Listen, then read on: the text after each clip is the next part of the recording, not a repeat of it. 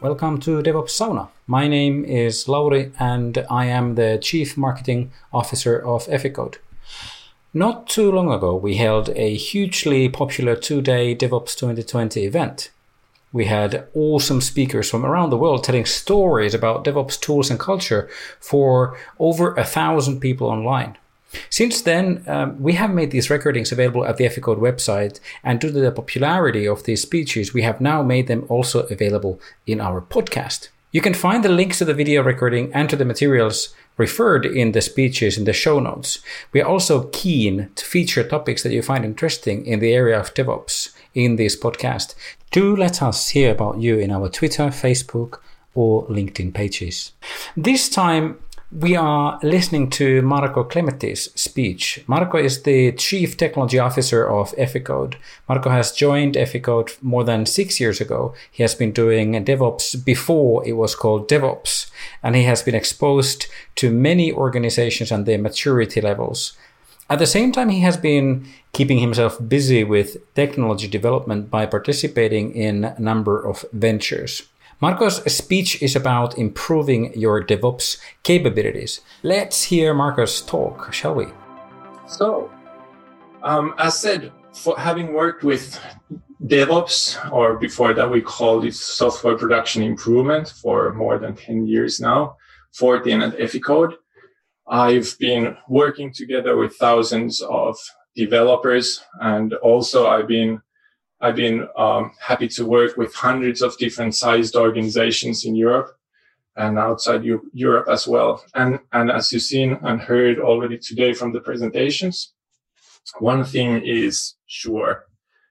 DevOps is no longer a competitive advantage. So it's not something that you could seven years ago still go to and try to make your business fly faster. Instead, it's become an industry standard. And it's no longer a question if you should be investing in DevOps or not. You had the poll, we received somewhere around 600 answers to it, and 50%, more than 50% of the answers said that they are using Kubernetes. And a big part, like one fifth, said that frequently. And that already means that DevOps is definitely being used by the participants of this conference, but also globally. If we look at DORA, uh, the DevOps Research and Assessment, which was merged with uh, Google something like 18 months ago, half of all organizations are capable of making deliveries at least once per week. And that's, that really just sounds weird. So if you pick the high to elite performers from the last State of DevOps 2019 report, you will quickly see that half of them are able to deliver into production at least once per week. Of course, for the elite performers, that's not still much, but it's definitely something that should be looked into if you're not there yet. Some of the other interesting numbers is that um, if you pick from DORA or then the Puppet similar state of DevOps reports, you will see that roughly 90% of the respondents, which are counted in tens of thousands, are somewhere around 90% in the medium to elite or high performance category, which means that the test automation is in place. There is some sort of uh, continuous delivery or deployment automation already in place. They have been trying out uh, containers and similar. And then if we look at, for example, CNCF, the Cloud Native Computing Foundation, 84% of their respondents are running containers in production.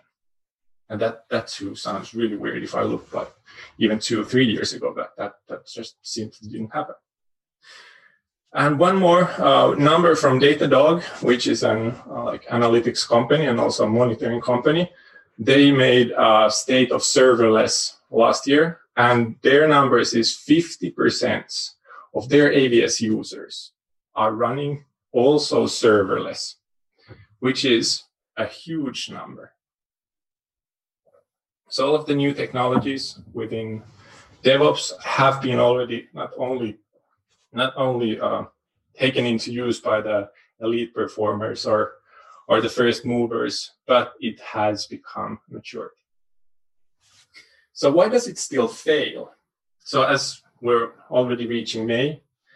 Um, you, you've already seen that um, in countries such as ours, where, where lockdowns are in place, implementing DevOps is even more relevant than ever before because people cannot collaborate the same way. And, and the lucky of us who are still working, uh, for example, the IT business. If we look at how DevOps has been taken into use in organizations, I'm starting to hear the same as I heard uh, years ago about the organizations saying that, yeah, we say that we're doing agile, but actually we are not. And now that we've found a certain level of maturity in DevOps, I'm starting to hear, yeah, we're saying we're doing DevOps, but actually we're not. And usually the problems come from thinking of technological problems as some of some of my favorites are um, we cannot automate the tests because it's not running web browser. It's a mobile or iot device. Or what you're suggesting works on a startup or for a new product but we have lots of legacy so it will not work here. Or our top management does not buy into it. So we've been doing some experimentation with containers and serverless but it's not the direction for our organization or then, um, yes, our competitors are doing this, but they've invested millions in it. And I'm actually really ha- happy that we've had the presentations we've had this far because, for example, from Jakob, um, in the H&M presentation, the things they've done and with the pace they've done it has been such that it's actually reachable for everybody. And the same you will hear um, later today, you will hear Rasmus speaking from Unity. And they've also managed to do uh, changes in a smooth way and, and really functioning way. I'm, I'm going to come back to that later. Also, one of my favorites is we are so special that it cannot be done here. And that's almost almost anywhere you go. You always at some point hear that sentence. And honestly, this world is not so complex that you would be so special. I'll let you in on a secret. The best performing organizations fail in production. And that's not a joke anymore. So I decided to find some ev- ev- evidence for this. And you've already seen, so you've heard stories from Facebook doing continuous deployment. You heard from Google. You've now heard from H&M and, and also you he- hear more during this conference. But the thing is the best performers in 2020 fail in production of course, they've invested in being able to fail in production. They've also given their teams and the development organization capabilities and permission to fail in production. But also, what they've done is they've found ways to roll back if a failure is rolled into production. And that's, for example, where Kubernetes or similar technologies come into play. So I was interested to see how the big players are able to do such deliveries um, on a, a bit more difficult level. And I looked at Netflix. And interestingly, if you look at Netflix release cycle for the mobile application, so I, I took Apple and App Store because it has more strict review. And the fact is that Netflix is constantly releasing new versions of their mobile application once per week, including the review which is crazy. It's steadily. Like if you go and see the the release notes, you'll see that they will be they're releasing new versions every week. So I went a bit further and I took the hundred top grossing mobile applications, and their median for new releases is nine days. So if you now think that all of those releases from all of those providers are always perfect and bug free, you are wrong. You can get out of the unicorn land and come back to here and see that everybody does mistakes. The way is how big mistakes you're doing and how do you recover from those mistakes. So my speak today, I'm going to be talking about three areas you can improve in your organization. And the things I've picked from the high performers, the elite performers, but also things that are currently maturing as we're entering 2020. And these three areas, some of them are easier to implement and some of them are a bit more difficult. The first and foremost, which is something that uh, already Rasmus from Unity talked uh, roughly one and a half years ago in our DevOps 2018 is building the production pipeline around your business targets. And as we already saw from Jakob H&M, they are doing the same. So the point is whatever you are doing as a business, connect it to your production pipeline. It might be hard at first, but honestly, I, it doesn't say automate it here anywhere. So the point is just to be able to track through your business targets, what you're aiming at, new ventures, new products in the same pipeline where you put also all of the bugs and, and different change requests. That's the way you can actually start tracking your production as a whole. Automation builds bridges until you have self-organized teams.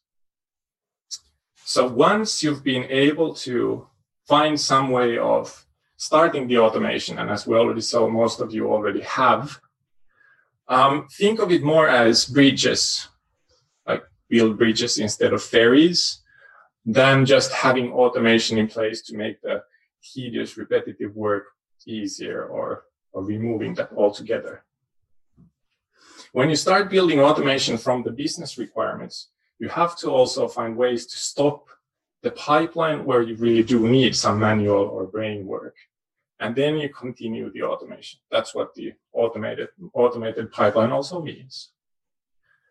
So up until the, to the point as what you heard from say the H&M presentation, until you have self-organized teams who can make the deployment decision themselves, I propose that you build the pipeline in such a way that you connect the different teams and different stakeholders together by the automation pipeline.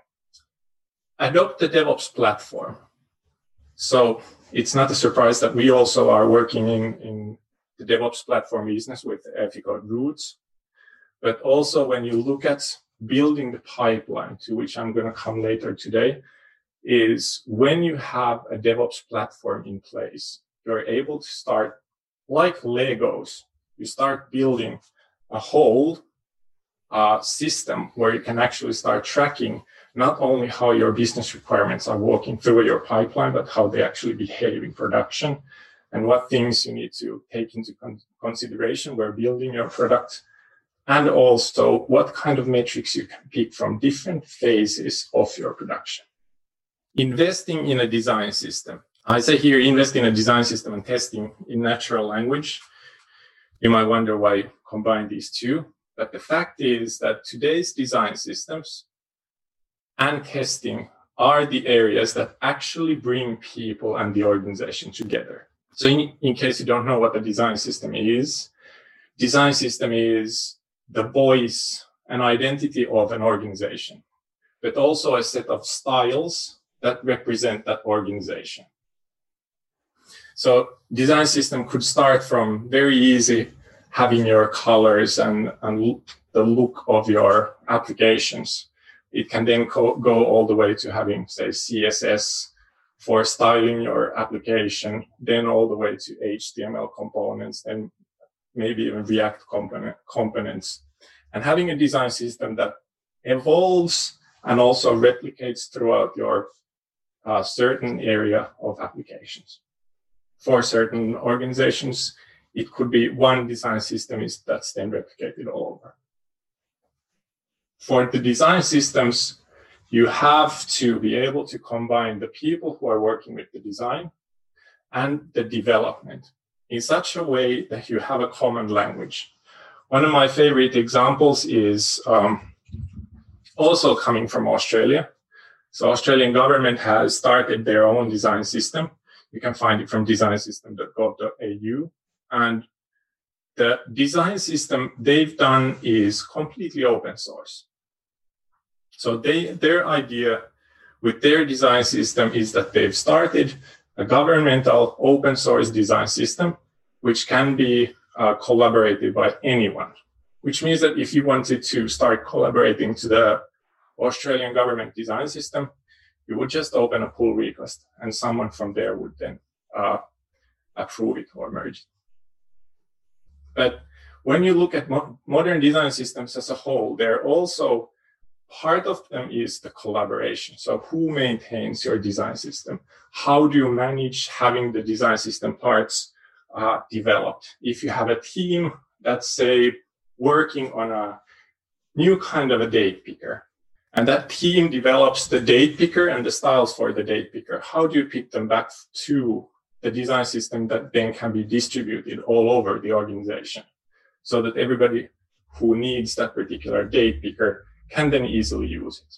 But also when you create the date picker, it's work that you don't want to do again and again, which means that your organization has to find a way to collaborate in such a way that you work together uh, until you find the way of working in self-organized and also across that. And now when we combine the design system with testing, so if we look at testing, testing is the common language and could be the common language between stakeholders. In my example, I have robot framework using Selenium library, um, where you could use whichever testing that has natural language in it. The point is when you create test automation in natural language, you can have discussion over the test cases, which means that if you have the business requirements connected to your pipeline and you write the test cases in the language understood by the business people, you already have an automated QA from the business requirement all the way to verifying that it actually works and ready for release. And while you're building this testing and test automation and you're writing the keywords, there is no reason why you wouldn't combine those also to the original design system.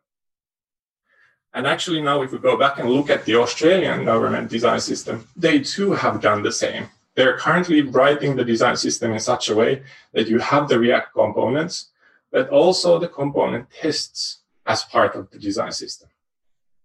And in my opinion, this year or latest the next year, people have started building design systems that actually include the pipeline, which could be GitHub Actions or GitLab or Jenkins or whichever uh, continuous integration or de- deployment pipeline, and also the infrastructure as code part of that same source where the design system comes from. The third area, validate business hypotheses in production.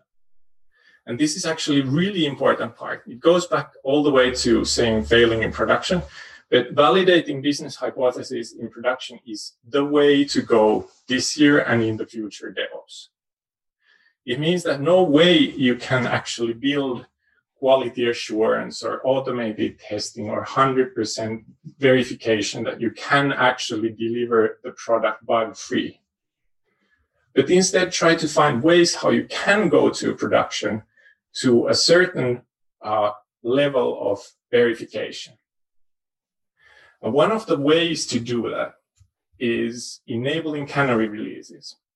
Many of the organizations actually already have a capability to release or do canary releasing. Canary releasing, uh, in short, means that you're releasing your production version to a very small amount of your traffic or users first. And then you look at how it performs. And then if it performs well, then you can increase in steps or a big bunch the amount of traffic you're directing to your new version. So the organizations who are struggling with uh, building uh, extensive QA systems, for example, this is definitely one way to go.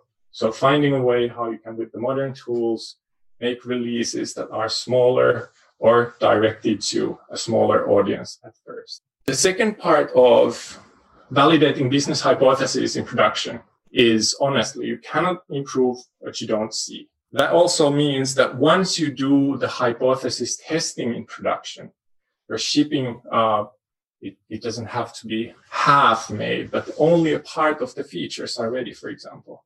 You don't know how it works, how your users will behave, what's the retention, and how the approach from your users or customers are to the pr- product until you've seen it in the production environment.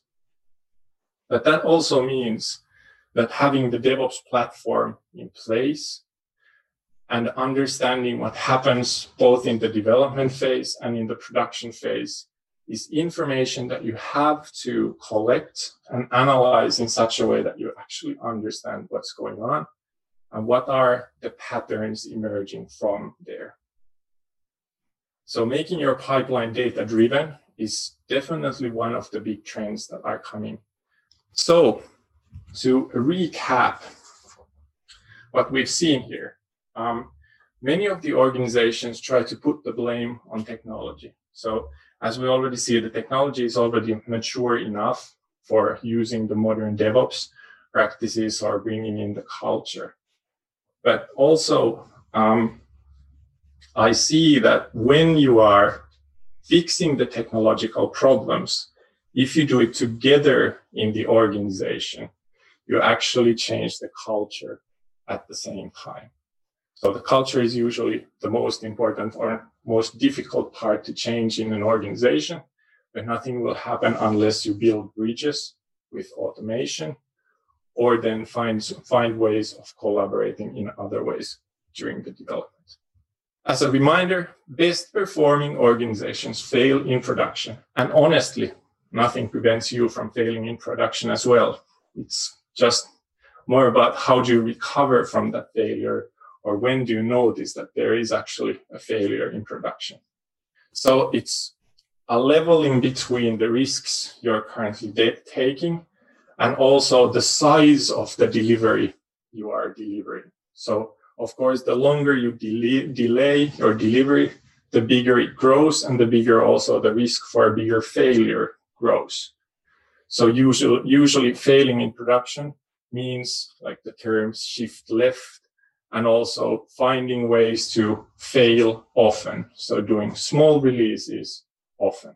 The remedy uh, from this presentation and what I see as the trends for DevOps, DevOps to come from in during this, this decade is de- definitely threefold. The first one is a DevOps platform, meaning that you find a way to connect your organization through automation and collecting the information what happens on each stage. The second hot topic is design systems. And once you've established one, how to maintain and grow the design system and how to connect all of your DevOps practices and tools into the design system. And of course, it depends on you how far you're ready to go with that. And then the third one is testing your hypothesis in production. All of the modern DevOps tools already enable you to do that. It's more of how brave you are and how you find the capability in your organization to do that. I've included a QR code here. You can scan it if you want. And today you will also see it from our home site. We've uh, released a DevOps for Executives guide, which has some of the things I've said today but also some of the areas that we feel that are also very important in modern DevOps. And it's a guide you can skim through or then dive deeper if you want to. It's a collaboration from our best people. How interesting it was, wasn't it?